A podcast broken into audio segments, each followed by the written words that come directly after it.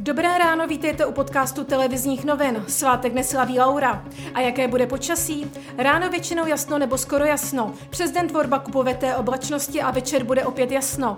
Nejvyšší teploty 18 až 22 stupňů. Na horách kolem 13 stupňů Celzia.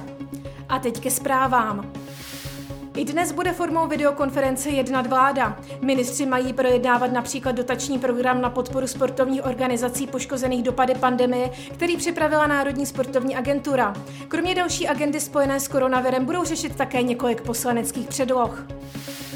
Kojenec, kterého policie v sobotu našla mrtvého nedaleko Hořína na Mělnicku podle pitvy nezemřel násilnou smrtí. Policie záhadný případ dál vyšetřuje. Kvůli umrtí chlapečka zatím nikoho neobvinila. Během května zahynulo při dopravních nehodách v České republice podle předběžných statistik zatím 37 lidí. Z toho čtyři přišli o život během včerejšího dne. Obětí je o čtyři méně než za loňský květen. Počet lidí nakažených koronavirem ve světě překročil hranici 6 milionů. Nejvíce nemocných stále hlásí Spojené státy. Nákaza se tam potvrdila téměř u 2 milionů lidí. Na druhém místě je Brazílie s půl milionem případů. Třetí je Rusko se 400 tisíci nakaženými.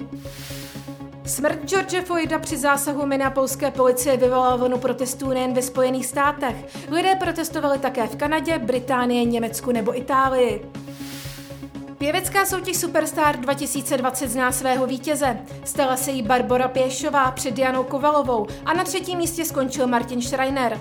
Čtvrtou příčku obsadila Dominika Lukešová a pátý skončil Giovanni Ricci. Česká fotbalová liga má nový rekord. Ve 26. kole padlo 36 gólů a to je o tři víc, než bylo dosavadní maximum samostatné historie soutěže. Už sobotu nadělovali Plzeň se Slávejí a včera se k ním přidala Sparta.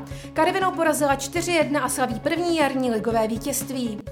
Další podrobnosti k reportážím a aktuální zprávy najdete na webu TNCZ.